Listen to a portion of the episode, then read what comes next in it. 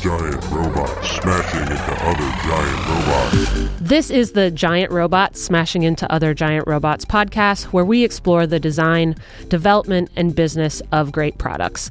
I'm your host, Lindsay Christensen, and with us today is Geoff DiMasi, founder of Punk Avenue and Apostrophe. Jeff, welcome to the show. Thanks. It's great to be here. Thanks for having me on. So, I want to talk about Apostrophe, but Apostrophe came out of Punk Avenue. Is that right? Um, yeah. So Apostrophe was a product we created, you know, for our work at Punk Ave. You know, and Punk Ave is a agency, you know, consulting kind of model, mm-hmm. uh, design and, and dev and branding for clients primarily. And um, we made it as an open source tool as far back as 2008 and never intended for it to be, you know, the foundation of a company, to be honest. So, what is Apostrophe? So, Apostrophe is an open source content management system. Some of the sort of important factors nowadays are it's written in Node, so it's a full JavaScript solution, which you know has different implications we can get into. Some people might use WordPress for the same problem or Drupal, right? And and nowadays there's lots of other ways in which people are approaching managing content for the web as well. So, uh, what were you solving for exactly? Uh, was this uh, a personal pain you were feeling? Yeah, I mean, there's actually a pretty long sort of history to why we made apostrophe, or uh, sort of a personal story. But the first thing we really were solving for was we wanted to be able to focus on the problems that we thought were interesting and not wanting to spend a lot of time, for instance, on training clients, answering questions on how do I use this tool as um, far as like thing. CMS tools? Yeah. So, you know, I mean, in the past and, and, you know, going back, my involvement building websites going back to sort of the early days of the web, you know, so much time explaining things to people is not something that that I enjoyed in terms of very rote basic questions. It's not that I didn't enjoy like helping people, but I just wanted to get out of that the business of that. And we we just thought like, well, if we make something that is easy to use, that'll help in that area and so you know if you translate that we really wanted to create something that was pleasurable and easy and joyful for people to use. And the basic premise going back even to an earlier prototype of apostrophe was you click on what you want to change. Nowadays there's a lot more interface experiences like that especially with touch interfaces.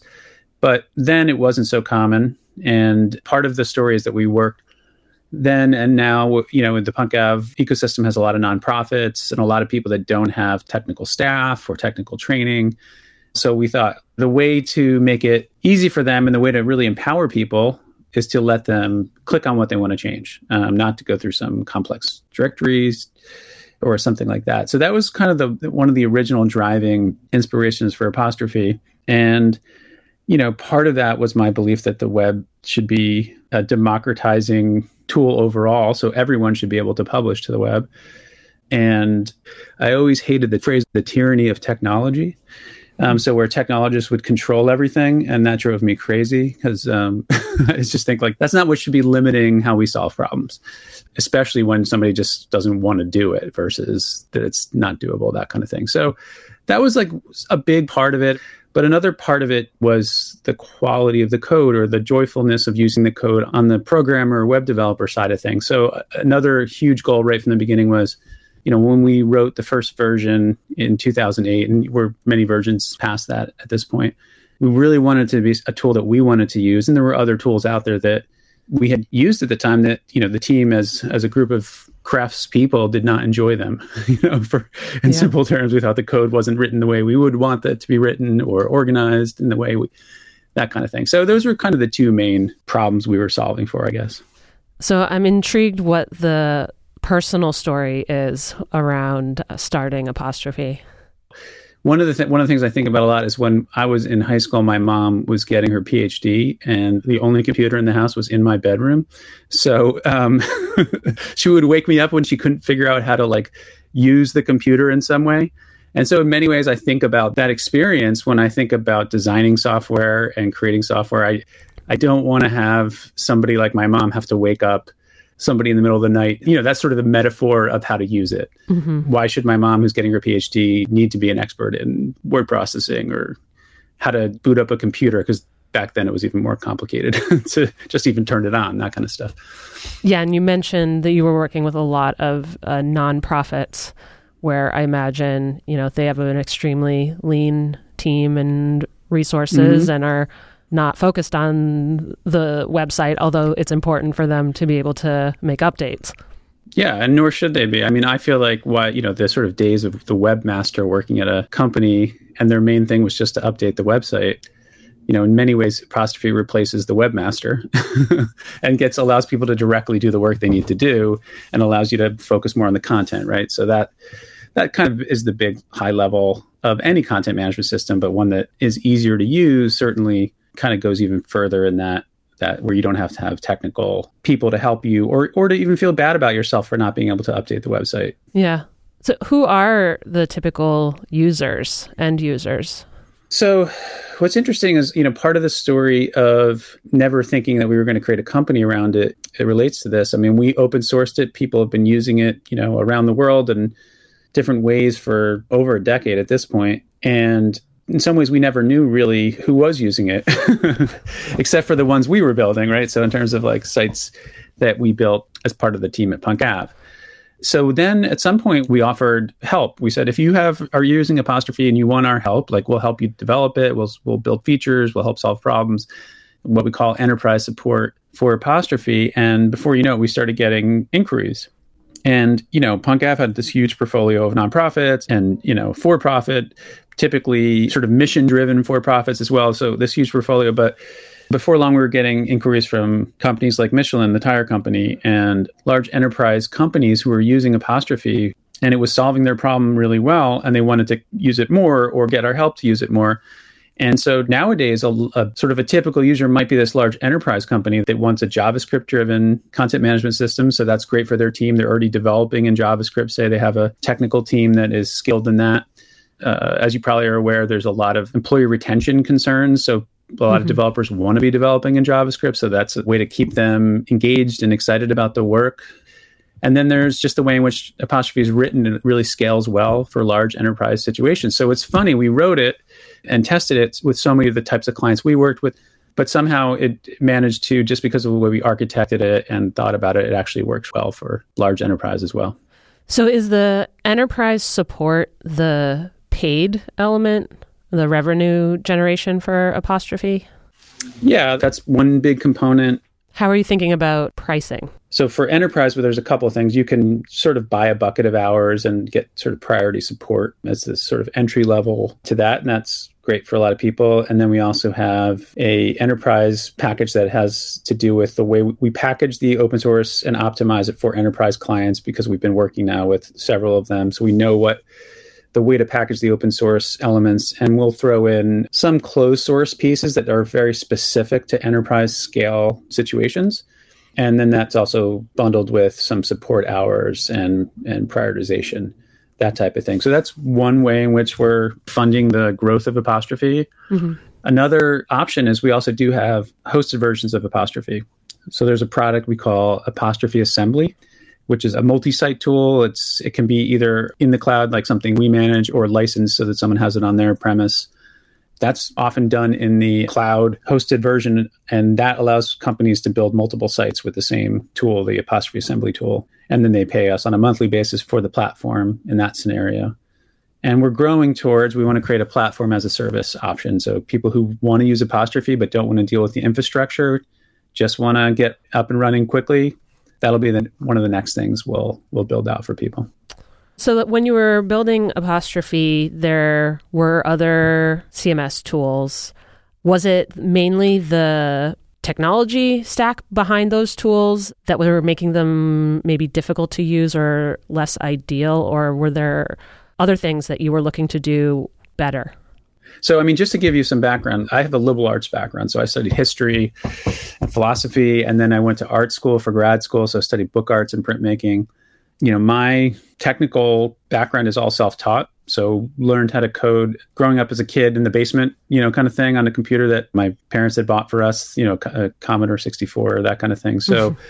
I don't have a computer science or engineering background. So, for me, it's always been about the people you know, when I would use early, th- you know, early WordPress or Experience Drupal or Expression Engine or all these other things, I don't want to throw them under the bus, but I didn't like them and I didn't find them intuitive and I didn't understand how to use them. And I'm not afraid of technology. So I thought, like, if I don't even like this and I find it confusing when I'm how I'm supposed to edit content, how would people that, that I work with and, you know, coming from an arts background, that's part of the reason why I was working with so many nonprofits. It's things I really care about. So it, to me, it was like, um, well, we can do something better. And you know, the early apostrophe and the early prototypes, you know, were at the very early cutting edge of content management system that structure. I forget what year WordPress first was released, but you know, we were doing things at the same time. So I think if we had started, you know, 10 years later, I think we would have just been like, well, these are the sort of well-worn grooves and it would be hard to fight against it. But since we had started earlier doing different things, I think it was hey, we can build these things. This is better for us and our clients. And, you know, just philosophically, we believe this is better. You know what I mean? It, it mm-hmm. takes a mm-hmm. lot to say, like, we're going to keep doing this when, when WordPress runs, you know, a third of the web, as they like to say, you know, that kind of thing. So, how are you balancing working on apostrophe earlier on or as it's picking up steam how do you keep yeah. it going while you know having a day job right right it was really hard because there would be moments of acceleration and it's the classic challenge of a service company trying to build a product. But what's funny is we always thought we would build products for ourselves but we never thought it would be apostrophe. We thought well that's just the thing we do that's this great open source project that we do. But it was always hard to invest in it and we did it in different ways. One of the ways we made a lot of progress was actually 2009 after the huge crash right economic crash. Honestly, like the phone was not ringing at Punk Ave. But fortunately, we had signed two larger projects, and one was a large project at a university that we were able to focus on really building out apostrophe and really building out the open source ecosystem around it, it, during that time while delivering the client project. I think without the phone not ringing, it would have been more difficult to establish apostrophe. So, you know, it's sort of that classic never waste a crisis or something kind of uh, situation. Because because really it was very very difficult economically for anyone in business and a lot of people went out of business. We had a small enough team and we had just enough work to make that that yeah. happen. Other times it's been very difficult when we're busy. Um, so part of it's always been about you know using a client project if something came up that related to the interface or related to how it worked or was a bug. We were able to in many ways roll that into improving the product for that client and for everyone else. That's like the best way i think to develop a product while you're a service company if you're actually using it for the client as opposed to a separate thing you're trying to develop when you have extra time. Mm-hmm. so in many ways every client project i sort of thought of it as like a test case for apostrophe. Like is apostrophe going to work or not? Especially as we were developing in the in the early years like is this interface confusing? Let me watch our clients use it. Right. Oh, it is confusing. Let's fix that. you know, that kind of thing. So that that's a big part of it. Over the years we came up with other things. We we were stuck at one point and we came up with this strategy to have pair programming. We scheduled out weeks where Tom Boutell, who's the chief, you know, software architect of Apostrophe at the time and uh, you know, CTO of the company now, would pair with another developer at Punk Ave and spend a week on building out a new version of apostrophe or something like that and do that once a month. And you know that's tricky but we scheduled that and we figured that was a great thing for the other developers to get time to develop new skills you know that kind of thing. So there was things like that that we were able to work out over time. Sometimes we used to be like friday is always apostrophe day. Mm-hmm. sometimes that worked sometimes that didn't you know because if something like a client thing bled into that you know so it, it's always a challenge to do when you're trying to also prioritize client work. Yeah, we can definitely relate over here at Thoughtbot. Over the years, we've we've worked on some products. We do the Friday investment day, which you know oftentimes people use that for you know working on product or internal tools or yeah, especially right. if they're in maybe like a language that they have less experience with but would like to master. What you, what has like worked for you guys? What's the best hack or approach? Have you do you have any? Uh... I'm not sure. You know, we sort of recently decided that you know any of the products that were doing better, we actually spun out. and decided to actually focus more on the service side and the the client business. So currently it's more around improving internal tools than externally facing tools. Uh, but mm-hmm. we have gone through periods where where those have been a focus. Mm-hmm. But yeah, it's it's tough, especially as far yeah. as like balance and attention and you know figuring out is this something that could be a successful or meaningful route for us and do we make that you know sacrifice to to client work yeah and did you spin them out and sell them or did you spin them out and, and it's still part of the the ecosystem i think both um, okay. in one in one case i think we ended up you know, selling them to the original creators from Thoughtbot who had moved on okay. and they were interested in taking it back over we still have, you know, lots of open source that folks kind of contribute to during their mm. investment time, but aren't products that are going to be commercial, for example.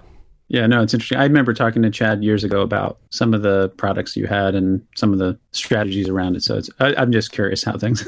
yeah, no, last yeah. year we ended. So, you know, one of the bigger products for us was Upcase, which is our online learning platform. Okay. For mostly for junior and mid developers.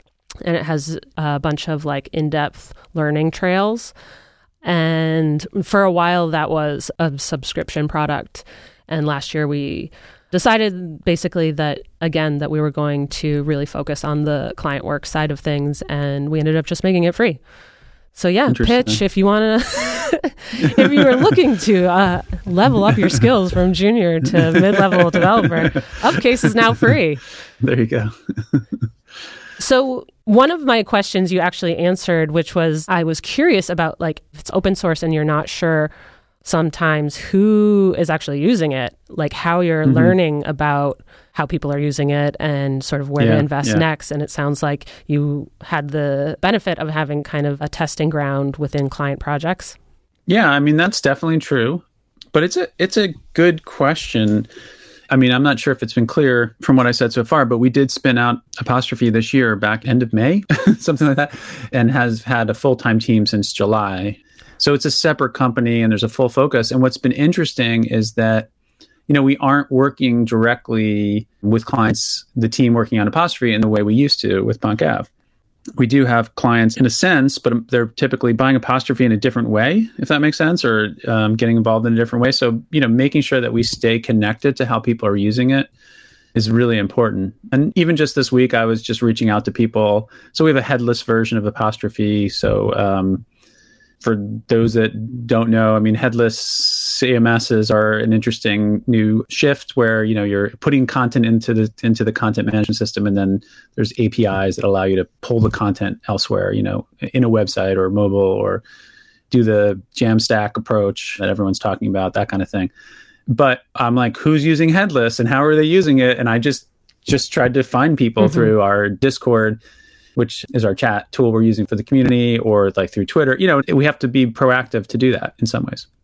So I'd love to talk more about the decision to actually spin it off into its own company. Like, what was leading up to that? Why did mm-hmm. you make mm-hmm. that decision? How it's going? I want to know all the things. Okay. Yeah, that was a huge decision. In some ways, very stressful. In other ways, very methodical. So at Punk Ave, we, we adopted the OKR system a couple years ago, three years ago or something, which is stands for objectives and key results. You know, you have an objective and then there's key results that you can measure and then there's tasks you do to get closer. So at first we had objectives around diversifying revenue mm-hmm. that led us to offer enterprise services and that worked. um, but we were also considering other ways of diversifying revenue at Punk Ave at the time, and and this one worked the best. So then we started to continue to modify those things, and it was really helpful because then okay, well we've got some new clients and people are excited about this enterprise offering and they're using it and that kind of thing. So that's what I mean when I say methodical. So we just kept revising those to the point where we started to say, okay, we're we're planning on spinning out apostrophe and so we spent a good year with objectives and key results and tasks around spinning it out. including re- uh, reaching out to potential investors and, and just feeling that world out. We had never taken investment before, so that was a new thing to consider, mm-hmm. including trying to see if other people wanted to use, you know, to pay us for enterprise support. And were you ever thinking of actually selling it off? Or was it always apostrophe? Some... Yeah. That never really came up. I mean, we, we do anticipate growing it to the point where um, it may become more attractive to certain companies to acquire it as a possibility, but we're also really focused right now on just growing it, growing mm-hmm. the community and building it out. But yeah, I mean, I guess anything is possible in terms of that. And we also were very transparent with the team. So the OKRs that that we developed for Apostrophe were all part of the PunkAv OKRs, right? So they were a subset of those key results. And it was interesting to be really transparent about it and that's definitely within our DNA and our nature to do that. So it was much easier for us to just be like, hey, this is what we're doing, and here's the next step. And then every quarter we have something called the State of Punk, where we report financials. You know, for PunkAv, report financials out to the company was the original genesis of that. But we started to, over the years, add all kinds of other things. So reporting on where we are with different objectives became a big part of the state of punk. And so, you know, everyone in the company was aware of what was happening. I'll say personally, like you make these plans, you never know if they're going to happen. Mm-hmm. So you, so you're like, this is what we want to do, and this is what we'll do if these things get met. Like if we get another client, mm-hmm. or there's some interest on the on the investment side, or whatever. So it was almost unbelievable when it finally happened to me. like, yeah. Wow, I can't believe it. We've been planning for this, and and it really was not what we intended in terms of when we started apostrophe. So there was a lot of really cool things about it actually happening. And are you at that point, as you're looking to spin it off, I guess last year, like the product owner for Apostrophe? Hmm. I'm not, I would not say that. I think in its early years, I was more of the product owner. And then over time, that shifted and changed quite a bit with just different responsibilities that I was doing at PunkAv. Um, when Punk PunkAv was a smaller company we, and we originally created it, everybody was involved in it. And then over time, it was a smaller group that mm-hmm. was focused on the product of it versus the implementation of it. So yeah, no, at this point, I, w- I would not say that. Although you know, obviously, I have thoughts and ideas and input around the product. I, I'm not. I wouldn't say product owner. So you successfully got some funding. It sounds like, and spun it out, and now. Mm-hmm. Where do you sit between Punk Av and apostrophe? Like both literally and figuratively. Like, uh, is it right, in the right. same space or? Oh, right, right. Good question. It's not in the same space now. We thought we would be in the same space for a period of time, but very quickly, when we spun out apostrophe, PunkAv needed this physical space, like needed the desks mm-hmm. to some degree, like um, you know, because we did take six people from PunkAv to the apostrophe team, six people that had primarily been focusing on apostrophe in okay. some form. So there was the need to rehire in some ways, but also just growth was happening um, and need to hire in general. And so we were we brought in a managing director. We hired someone we'd been talking to for probably a year, saying like, "Hey, if we do spin this out, would you be interested?" And and at first it was like maybe, you know, and then eventually as we got closer, then the conversations got more more serious. So with Anthony, who's the managing director at Punk PunkAv, you know, he also we've given him a lot of autonomy and a lot of latitude to make decisions, and part of like hiring and and whatnot is led by him and and the team. Mm-hmm that's really managing and running Punk Av. Alex Gilbert, who was my partner at Punk Av and is now still a partner at Punk Av together with me, but also at Apostrophe, we're focusing on Apostrophe. So the space plan changed very quickly. And so now uh, Apostrophe is a fully remote team, is how we've structured it. And you're full time on Apostrophe? I am, yeah. Okay. Yeah. And part of being fully remote makes a lot of sense for an open source project because the people that use Apostrophe are, are, are all over the world. And some of the people we'd love to hire don't live in Philadelphia, you know, and don't even necessarily live in the US. So it just made sense to start building a culture that was trying to optimize what a completely remote team, how it would operate. So that's like some of the stuff we're trying to figure out now. And what is your role there? So at, at Apostrophe, my title, and you know, of course, we never had titles at PunkAv for years and years. But at, at, at Apostrophe, my title out of the gate is Chief Partnerships Officer which is a title that I think we're sort of um, making up a little bit. hey, why not? Think, why not? It's your company. right. And I think partnerships officers are maybe typically more in the nonprofit world, but really what my focus is on relationships with people helping to build out there's a, a, few things. One is there's agencies like Punk Ave around the world are already using apostrophe right to do client work. We've already been in touch with them. Some of them already um, may have a small contract with us or something like that. So one of my goals is to figure out how to best support them and what works for them and what's going to you know allow them to use apostrophe optimally and find it to be a good option right? So that's a piece of it. Then there's also just um, relationships in general with the open source world because you know that's really important to us that people continue to find apostrophe to be something that they enjoy using and want to use and are choosing for their own projects, even just for their own side projects or for work or whatever reason. So that's a piece of it. And I think there's, you know, a lot more that we're figuring out. But in terms of my general responsibilities, I mean, I'm, you know, having run Punk Ave together with Alex, I'm also involved in a lot of different operations and and things like that, depending on the on the day. so mm-hmm and you know he is the ceo which is great for me because you know it's a little bit of a, a role reversal but i've been in that position so i can be helpful in other ways. Mm-hmm. and do you have uh, technical partnerships as far as like integrations and things like that? Yeah so i mean a lot of a lot of the way that people create things is there's a lot of different tools we might be partnering with. So we might be integrating with salesforce or we might be integrating with like Shopify or some other tool. And so that is a, a, piece of partnerships that we want to continue to develop because we're not trying to recreate everything out there. We're trying to allow the best of breed tool to be used in that area and then plug into apostrophe in a in a meaningful way. And it sounds like within your role there's maybe a large community element as well as far as, you know, the open source community for one. Yeah, I mean, to me, that's also part a big part of my background. Mm-hmm. So, you know, I co-founded a civic association in in South Philly um, with my wife and other neighbors back, I don't know, 2002, three, something like that, in the neighborhood where Punk Ave offices and um, where where I used to live, and that is really important work to me. So, you know, authentically connecting with people. You know, Apostrophe doesn't exist without a vibrant open source community of people who think it's great and appreciate what we're doing and trust us. So that kind of building that trust is, you know, I, I love the phrase "you move at the speed of trust."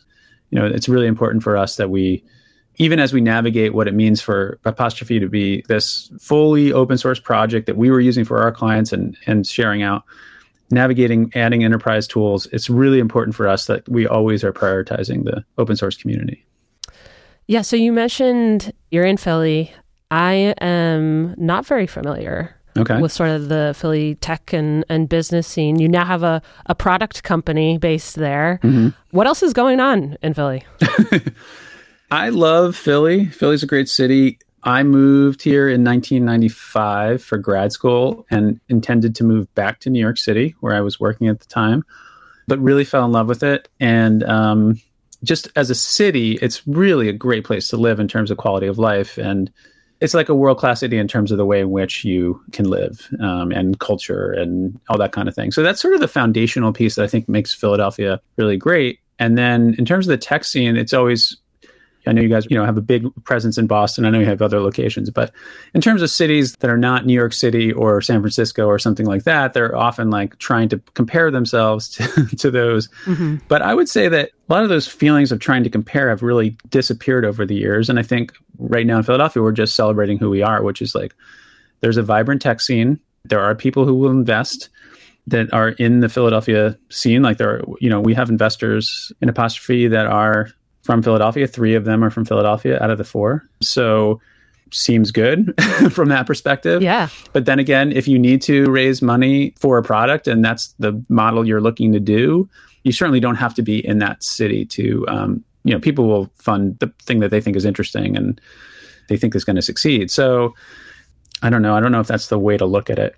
But overall, there's a lot of companies. There's product companies like Guru based here in Philadelphia that are growing pretty rapidly and many others. And then there's, um, you know, just a great like supportive scene. So like Philly startup leaders and, you know, Indy Hall, the co-working space that, that I co-founded years ago, there's a huge community of people that are supportive and that are based out of there. I think there's a general willingness to help, and it's very easy to get a meeting or conversation or coffee with with almost anyone in the city. So that's I think a real positive thing. So people are willing to to mentor, a- answer questions, and I think as we've had some successful companies uh, actually have exits or you know like RJ Metrics was bought by Magento, which was then bought by Adobe. You know, some of those people who were able to succeed in that are now using some of their resources to invest in new companies. Very cool. So they they stuck around. Yeah, yeah. Plenty of people have stuck around, and, and many people are making it a requirement that if you're buying us, we're staying in Philly. Mhm. Um, versus in the past, sometimes it would be that you're buying us, but we're moving to wherever. You know, And when did you found the co-working space? I guess 2006 with uh, Alex Hillman is my partner in the in the much more public face of Indy Hall. Is that still going? It's still going. And we're still in the same neighborhood where we originally opened a space, but we always like to say the community precedes the space. So, but yeah, we're we've, we're based in Old City, Philadelphia, a neighborhood that's in the center of, uh, of the city. And what prompted you to do that? Well, from my perspective, Punk Ave had, had been going for a while. We had a space. And in fact, my wife and I owned the building where Punk Ave is in a neighborhood that was emerging when we bought it. So we didn't need a space per se.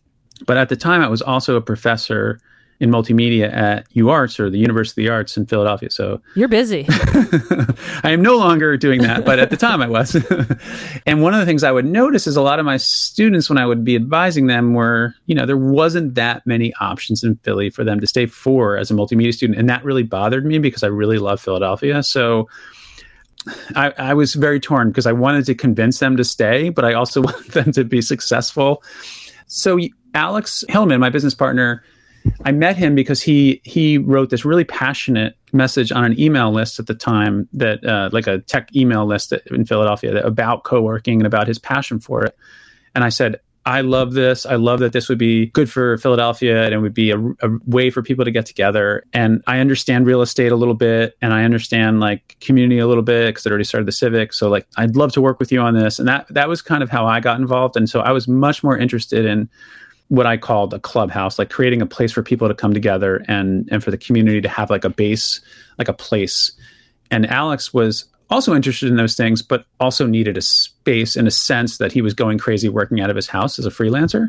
So mm-hmm. he had that real understanding of what it means to be disconnected from people and wanted to be connected to people. Like, and I could understand that, but that wasn't my primary need. So together we instantly clicked and, and we we together shared that putting Philadelphia on the map goal and creating that community space. So that really was what drove us. And and in the early years, a lot of people asked us to make an Indy Hall in some other city. And we said, you know, honestly, we're not interested.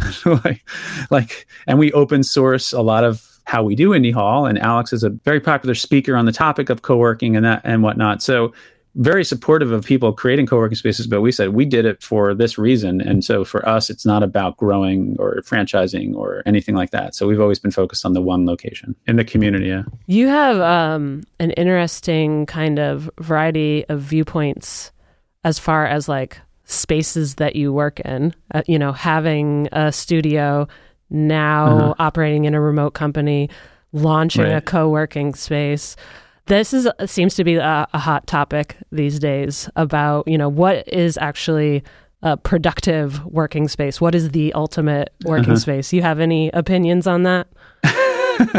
Well what's interesting is yeah i have a lot of opinions but i don't I think space and place is really, really important. I mean, I, I do think if I had known, for instance, that there was an urban planning major, I probably would have majored in that as an example. But I did go to art school, as I mentioned, and I did a lot of work creating installations and experiences for people. And I think the spaces people are in, they don't even realize how it's affecting them. And they may be feeling irritated or frustrated in some way, and they don't even ascribe it to all of the things around them they may think like, oh, I don't like this person I'm interacting with because I'm feeling bad, right? We remember how we feel. So I think all the way in which you organize these kinds of things and all the all the thinking behind it is super critical. And you don't have to have like, for instance, the most expensive furniture by any means, but the way you lay it out and the way you think about flow and all that. So in terms of say office space, there's like a lot of conversation about open spaces versus like offices, for instance, is one topic. And I'll say, I don't think an open space is the best place to work. Mm-hmm. but Indy Hall is all open space. You're optimizing one thing and you're trading off another thing. So if you're thinking about efficiency and like the ability to focus, I would say open spaces aren't necessarily the way to do it, but they look really cool. And now you have companies like, so Comcast built a, a new tower in Philadelphia recently, the Technology Center, and it's all open space in contrast to the first Comcast tower, which is not like that at all.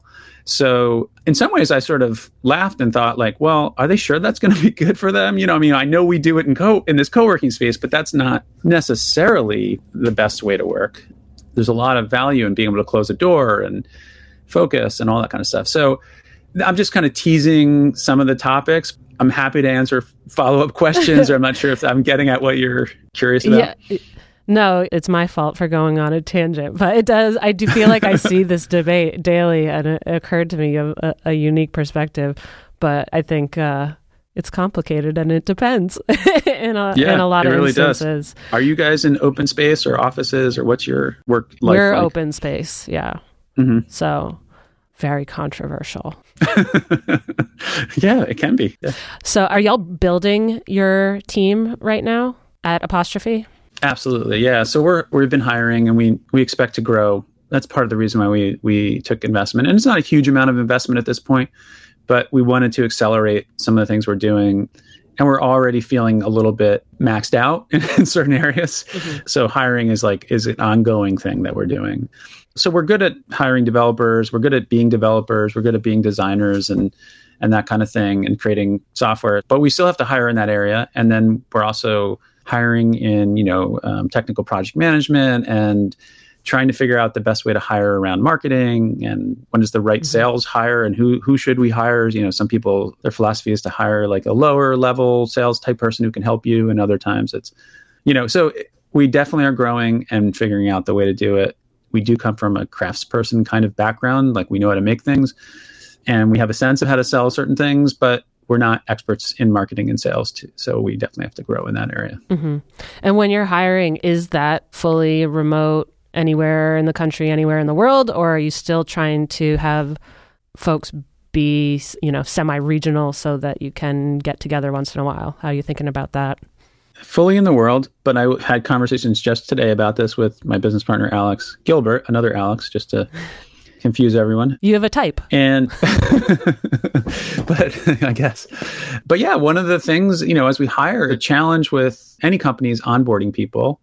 And how do you onboard people in a remote way? And our network is very strong in the Philadelphia region. So we may end up hiring a decent amount of people that are still in this region, but we already have hired someone in California, someone's in Wisconsin. We're talking to people in France, that kind of thing. So wow. before you know it, like we will have to be dealing with what it means to have a remote team, to onboard people, to build community in the company and rapport between people and trust and all that kind of stuff. And that, because we spun out with a team that knew each other, and I said, "Wow, this is amazing! Remote work is so easy." Um, and then you realize as you hire people, oh, okay, there's it's more complicated. yeah. Oh, it's easy for me alone. right, or easy for a group of six people that have worked together for years to right, work remotely, yep. right? But you have to really think differently when you bring on people. And there's a lot of people studying this, and there's a lot to learn. And, and I actually find it interesting, but I realize it's something I have to prioritize and spend time on if we're going to get it right. Yeah. Anything else new coming in the near future for Apostrophe that we should uh, keep our eyes out for? I mean, I think a big thing for us is Apostrophe. Uh, I mentioned the platform for developers to be able to just get up and running quickly, which is something that people have asked for. I'm also been very interested in what's happening and how people are thinking about the Jamstack and headless CMS, as I mentioned earlier. So we already have an apostrophe headless CMS, but I'm, I want to make sure um, people know about it, can use it, and we are evolving it. I'm really excited about apostrophe assembly as well. So we've already been as an example, like Kimpton Hotel restaurants, they have like 30 different restaurants on the platform that they can manage. But we're also seeing a lot of um, partnerships emerge with companies who have technology that they want to put inside a website that they can then give to their customer that says like here's this website that's easy to use and white labeled and out of the box and that feels like something that we didn't think we were going to be doing but very quickly we're getting a lot more things happening around that so that's been where actually we've been spending a lot of time implementing those kinds of apostrophe assembly projects and getting them out in the world. So, if people want to follow along with apostrophe or you, uh, what's the best place to do that? So, I mean, apostrophecms.com is the website for apostrophe. And on there, there's a community link. And within there, there's a bunch of things the Discord, there's GitHub if you're a developer and you want to see what's going on. And we have a forum. You know, of course, we have a Twitter account for apostrophe as well. But we're probably most active in GitHub and Discord that you would see. Myself instagram is probably where i'm most active. And you will not see apostrophe things primarily but you know you'll see like my kids and, and whatnot but it's geoff d g-e-o-f f-d um, i spell it the british way. I'm always happy to chat with people so feel free to reach out at any point.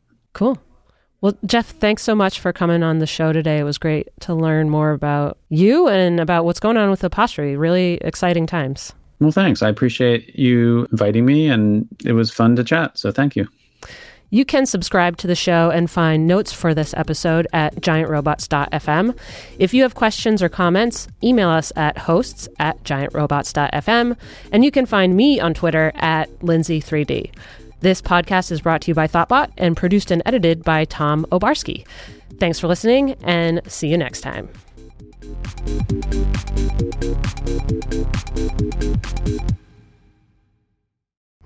This podcast was brought to you by Thoughtbot. We are experienced designers and developers who turn your idea into the right product. With local studios in Boston, New York, San Francisco, Austin, London, and Raleigh Durham, let's build something great together.